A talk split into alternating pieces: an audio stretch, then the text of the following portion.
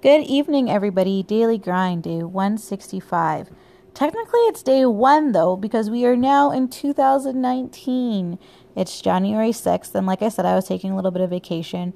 Um, I had a ridiculous amount of family in town, but I also needed to reground myself. I think I got lost in the hustle and bustle of last year, but I also got lost in expectations that were created by those around me and expectations I created by myself so that I could associate or be around or do things. I created these levels that I needed to reach. And creating levels for yourself isn't a bad thing.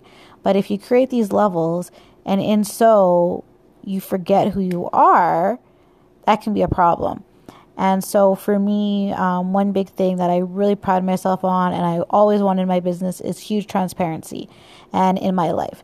And I realized I was kind of sugarcoating things a little bit, like even when I was saying they were rough, and that was bugging me. So for the new year, things are just going to be as raw as possible. Uh, as, and I'm doing some more clarity uh, with my business. My focus really is just on my writing and my speaking for right now because I was taking on too many things and I was becoming like master of nothing. So I know I kind of briefed on that I had went back to a 9 to 5 job near the end of the year. And I'm so glad I did because it gives me balance. I was getting lost and it's making me very picky about where I'm spending my time and where I'm investing and the decisions that I'm making in my business.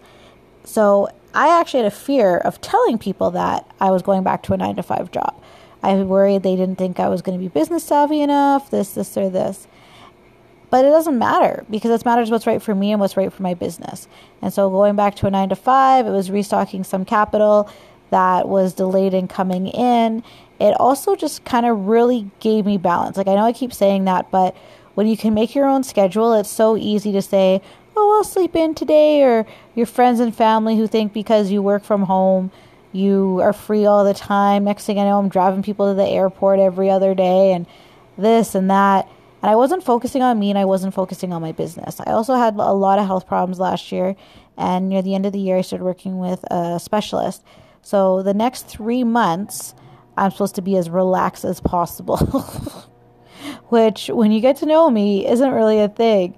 So as I'm working on that, this the next few months will be really interesting with you guys because I have plans for my business, I have focus, but I also have to remember to make sure that I'm relaxed at all times. So we're going to see what being a relaxed entrepreneur is like. Today, uh, Jess Black from Jess Black, that's the name of her business. It's a great clothing line. She's a really good friend of mine. She came over today. She's working on a big project and she needed help.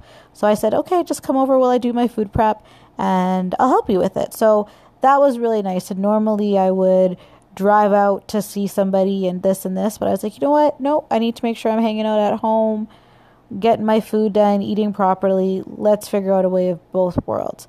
And it's really making me conscious of my time. So as I go into this new year, this is going to sound so weird, especially because I'm like an advocate about putting yourself first and your mental health and this and that. But I'm putting me first. And I'm really just making sure that I don't push myself past boundaries of who I am or that can hurt me. And yes, I'm going to push myself and yes, I'm going to push my goals, but I'm going to do so so that it doesn't affect my health, it doesn't affect my mental well being, and it doesn't affect my values. So, as I go on this journey, you guys are going to go on this journey with me. We're going to have lots of great entrepreneurs on the podcast. I've been working on scheduling them as well because, you know, got to work on a schedule. And we're going to see where 2019 takes me. I am excited because I think it's going to be great. And if you want to get on this podcast and tell me about the things you're doing in 2019, hit me up. I heart you guys.